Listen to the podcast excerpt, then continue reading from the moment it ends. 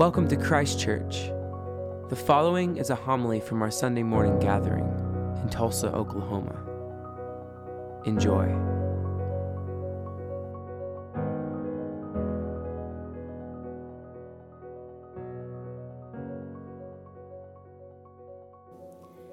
The Holy Gospel of our Lord Jesus Christ according to Luke. Jesus was teaching in one of the synagogues on the Sabbath, and just then there appeared a woman with a spirit that had crippled her for 18 years. She was bent over and was quite unable to stand up straight. When Jesus saw her, he called her over and said, Woman, you are set free from your ailment. When he laid his hands on her, immediately she stood up straight and began praising God. But the leader of the synagogue, indignant because Jesus had cured on the Sabbath, kept saying to the crowd, There are six days on which work ought to be done. Come on those days and be cured, and not on the Sabbath day. But the Lord answered him and said, You hypocrites, does not each of you on the Sabbath untie his ox or his donkey from the manger and lead it away to give it water? And ought not this woman, a daughter of Abraham, whom Satan bound for 18 long years, be set free from this bondage on the Sabbath day? When he said this, all his opponents were put to shame, and the entire crowd was rejoicing at all the wonderful things that he was doing. The Gospel of the Lord.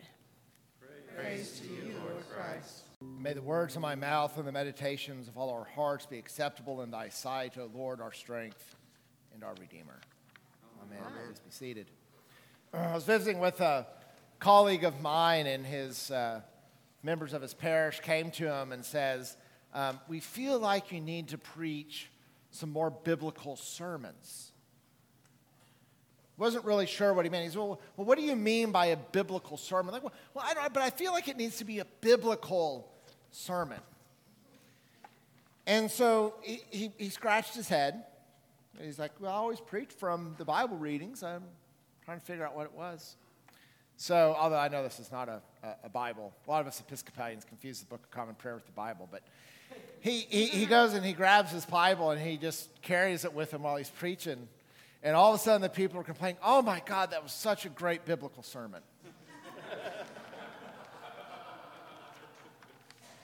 May have noticed that uh, this morning there uh, the, the, the texts that we hear from the scripture um, are, are not in, in the bulletin. We're, we're trying this out for a season. Some of you all uh, are going to love it. I heard several comments from the first service like, oh, thank you.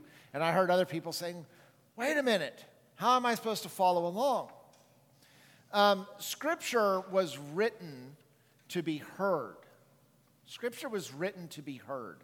And so we want to invite you for a season to, when the scriptures are being read, instead of following along in the passages in your bulletin, to open your hearts and your minds and your ears and hear what the Spirit might have to say to you um, in these words. What stands out to you? Um, so that is a that has nothing to do with my sermon. Um, it's just a, an opportunity to explain to you why, when you opened your bulletin, you're like, wait a minute, where's the reading from um, Hebrews? So, uh, I do want to delve into the letter to the Hebrews that we heard uh, today. The last several weeks, we have been uh, reading through this, um, this letter. Um, it is a letter that is written to a community of Jews who are being persecuted because of their faith um, in Jesus. This is, a, this is um, Jewish Christians um, who uh, believe uh, that, that Jesus is the Messiah and the Savior, and they're facing some persecution as opposed uh, as a result of their beliefs. Um, as you're reading it, you can kind of tell that the, the author knows deeply the history of Israel and the story, uh, the stories of Israel, and, and, and frequently sort of uh, goes back to him and points back to him. Uh, some have said that this letter could be sort of a commentary or a reflection um, on the Old Testament. Uh, for us Christians, we do not believe that the Old Testament is outdated. That's not what the word old means.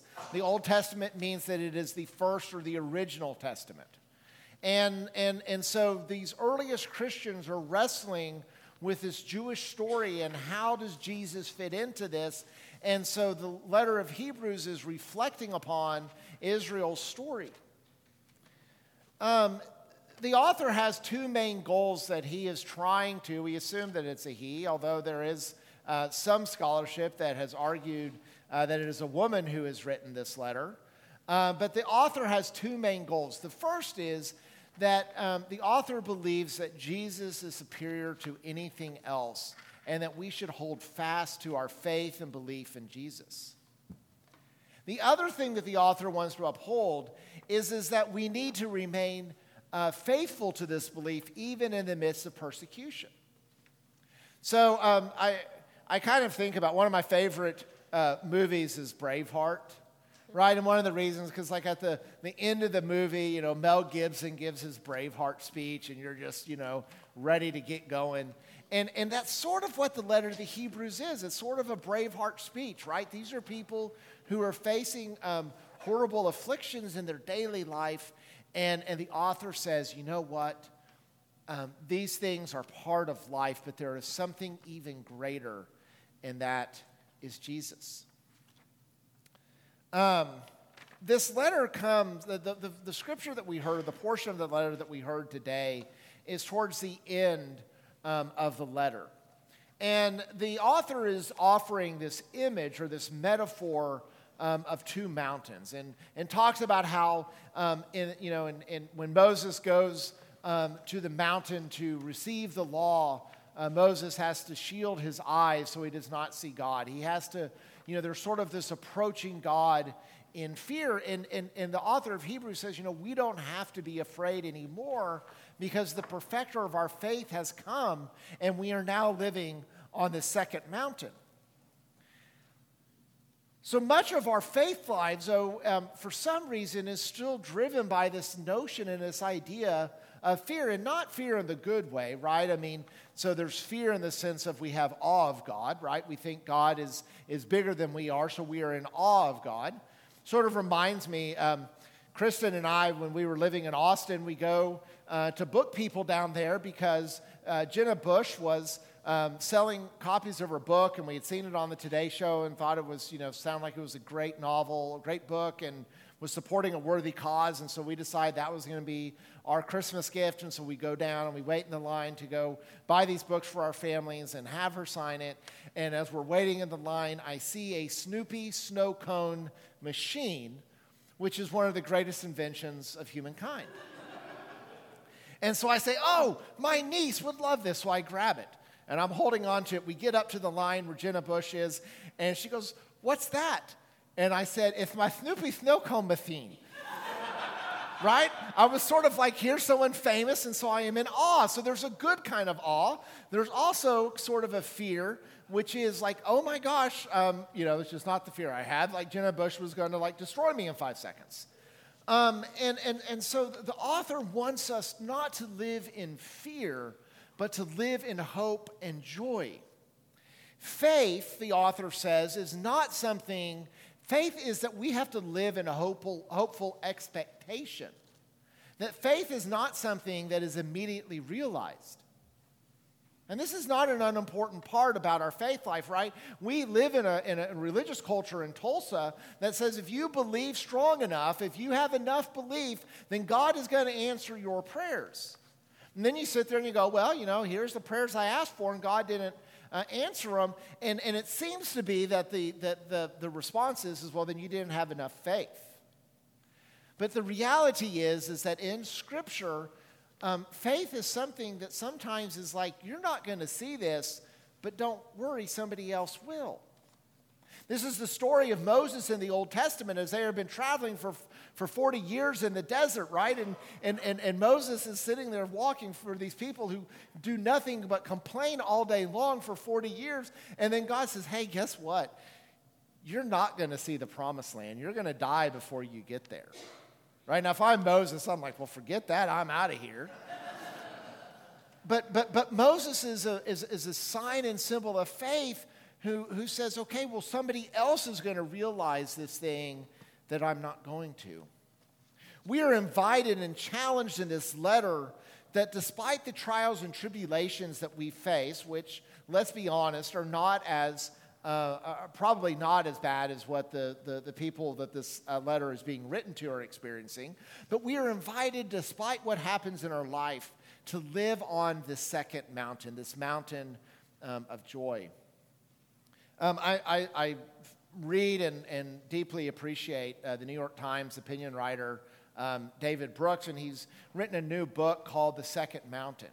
And it's sort of a chronicle of David Brooks's own life and transformation, um, in which he just, he, you know, he, he had this experience that he can only say was an experience of Jesus that has caused him. And this is, you know, because he was, he, he's been Jewish for most of his life, that he had this profound experience of Jesus that has transformed him and, and changed him in some way. And, and, and it has caused him to sit there and think about, well, what story and narrative has he been living his life out of? Brooks says, and, and, and, and Brooks says that the, the, the, the problem with our modern culture is, is that we often focus on and search for happiness, which Brooks says is happiness is sort of fleeting, and what we need to be looking for is joy. Uh, Brooks writes that joy doesn't fade. To live with joy is to live with wonder, gratitude, and hope. That people who are on the second mountain have been transformed and they are committed. The outpouring of love has become a steady force. And, and, and Brooks knows firsthand um, how uh, precarious life on this first mountain can be because he notes that it is that reason that, that for most of his life he lived this way that caused his marriage of 27 years to end. And, and, and, and, and it was sort of looking, instead of being inward focused and saying, What do I want? Um, this transformation caused Brooks to say, Well, what do other people want? This past summer, um, a book was recommended to me called Flourish, and it's uh, an author who is trying to offer um, another idea about what it means to live a whole life. And the author says, uh, again, like Brooks does, that, that we oftentimes have been driven by this notion of what makes us happy. Right? And so sometimes I'm feeling sort of sad, I'm feeling sort of bad. And, and, and in those moments, I know that my tendency is to go for the food that is the worst for me, right? Comfort food. And, and, and I eat it and I have like moments of happiness, but then later I'm sitting there going, oh my God, what is wrong with me? Why did I eat that? I don't have a 20 year old stomach anymore. You know, or, or you're in the store and you see something and you begin to, to, to think about all the ways in which you deserve this thing and you go and you buy it and then the bill comes and you're like, what in the world did I buy this thing that I can't afford? So in, the, in, in so in this, this book of Flourish, um, he says we need to have something else beyond happiness as a measure of what a, what a whole life is. He says um, if happiness was the sole measure, he says all we would have is circuses and no libraries. If happiness was the sole measure of life, we would have nothing but circuses and no libraries. So the author says is that positive emotion is an important part of who we are as a human being, right? How we feel is not unimportant. But he notes that there are some people like myself who are introverts, and introverts are just naturally um, sort of a little bit more pessimistic. So people who are introverts tend to kind of feel down uh, more than extroverts do. But happiness or positive emotion is not an unimportant thing, he says. The second, he says, is that we have to be engaged in a way that brings meaning to life. But he says the problem is, is that our engagement is often in retrospect, right? It's looking back at something months or years later and saying, oh, that's what that was all about. And so a moment becomes transformed, but in the middle of it, you don't know what to make of it. He says that we have to have a life of meaning, something that drives the purpose of our life, something that drives our value. And then something that's similar to meaning but is different, he says, is that we have to have accomplishment, things and this is different than winning, and he's really clear that accomplishment is not about winning. Accomplishment is about things that we achieve for other people, not for ourselves. And the final thing he says is, is that we have to have positive relationships, that human beings are made and connected for, for human connection, and so we need to have those human connections. So, so beyond happiness, he says that you know, how we feel is important. Having some sort of engagement that brings importance and meaning to our life, having meaning, something that drives us internally, accomplishments that we accomplish for other people, and these positive relationships. While we don't face the sort of oppression and persecution that the audience of this letter likely faced, we do face what St. Augustine talked about was the oppression of choices. In essence, we oftentimes think that freedom is the ability to choose, but Augustine says that freedom is not the ability to choose, but it is freedom is living the life that God has wanted you to live. And so true freedom is about choosing well. And this has profound impact upon our discipleship. Where we live our life, which mountain we are in, are we in the first mountain of fear or the second mountain of joy, um, is not an inconsequential question. And what we live for is important. We see how important this is. We're here this morning to bless children as they return back to the classrooms. Um, in the book Soul Searching The Religious and Spiritual Lives as American Teenagers, the authors note that teenagers in our culture are driven by this false idea of what happiness is, and our children are miserable because of it. Our children are reporting higher levels of depression ever, higher levels of anxiety. Our children are miserable because we tell them, oh, you have to be happy. And they're like, well, I don't feel happy all the time. I'm like, well, I don't either. That's called normal. The creator of uh, Veggie Tales, I don't remember how many of you all were raised on, on singing broccoli, but um, the author of Veggie Tales was reflecting back upon the failures of his enterprise. And he writes that our gospel um, in America has become a gospel of following your dreams and being good, and talks about how all the bad choices that we do in the name of our dreams or the name of our happiness, that we walk away from marriages to follow our dreams, we abandon our children to follow our dreams, we hurt people in the name of our dreams, and that that's really not a Christian virtue. And so the book of Hebrews offers us something beyond ourselves, which is Jesus, who the author describes as the radiance of God's glory and the exact imprint of God's nature. And this is really where the, the, the, lesson about the two mountains comes home because what oftentimes happens is, is that Christians sort of reduce down Christian living um, as like five steps to getting from mountain one to mountain two right? And, and so our preaching sometimes is more about, well, here's the, let me give you the list of things that you need to be doing in your life, when really the gospel message is, is hey, guess what? We're already on the second mountain. You did nothing to get to the second mountain. God and Jesus Christ and the power of the Holy Spirit did all of it. You get to reap the benefits. And the question implicit in our baptism is, are we going to live on this second mountain? What we have ended up doing unintentionally, and maybe in some intentional ways, is institutionalizing life on the second mountain, in which we think that building up a church structure is the most important thing, when it is not the most important thing. The most important thing is building ourselves into the nature of God, who has revealed what life on the second mountain is like. For those of you who grew up in the Roman Catholic Church may have remembered the Feast of Corpus Christi, a celebration of the sacrament and the importance of the sacrament in our lives. But the Corpus Christi, the body of Christ, is not the bread and wine, it is us. The body of Christ, in a mysterious way, is in the bread and wine. I believe when we consume it, we are consuming Christ's flesh and consuming Christ's blood in some mysterious way, but the real body of Christ is you and I. Neil Cole, who's an author, um, encourages us to stop thinking about discipleship as just simply planting churches and institutions and organizations, and rather what we need to be doing is planting Jesus into the lives of the world that is around us and then our own lives right? We hear the story in the Gospels today. Jesus is the one who heals this woman. It is not the institution, it is Jesus who heals.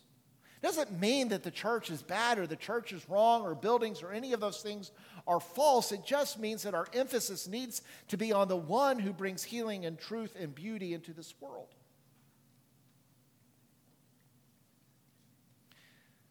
this life on the second mountain that I'm envisioning, uh, that I've tried to pull out of this letter to the Hebrews, is not instinctive to us. It's, it's something that first and foremost requires grace from God. Grace has already been given to us. The second is it requires discipline. It requires us trying to live on the second mountain because it goes against the powers and principalities of the world who sits there and says, you know what? The fattening, sugar laden food is what's going to actually make me feel better. When in reality, I know that it won't, but I continue to think that if I just eat the Ron's hamburgers covered with chili and cheese, somehow I'm going to be made whole. This week, we are beginning our story groups, and story groups are an intentional time for us to live life together, to build human connection, to build friendships, but it's also a place where we get to struggle together, where we get to sit there and name the ways in which we fall short and are broken human beings, not in, to, to, to bewail our sinfulness, but to, but, but to celebrate the goodness and the grace of God in Jesus Christ and what God has bestowed upon us. And it's a message that we need to hear time and time again. And so I encourage you, I pray that you devote yourself to one of these groups, that you devote yourself to a community which will form and strengthen you and be a sign of Jesus in your life. Amen. Thank you for listening. For more, go to christchurchtulsa.org and peace be with you.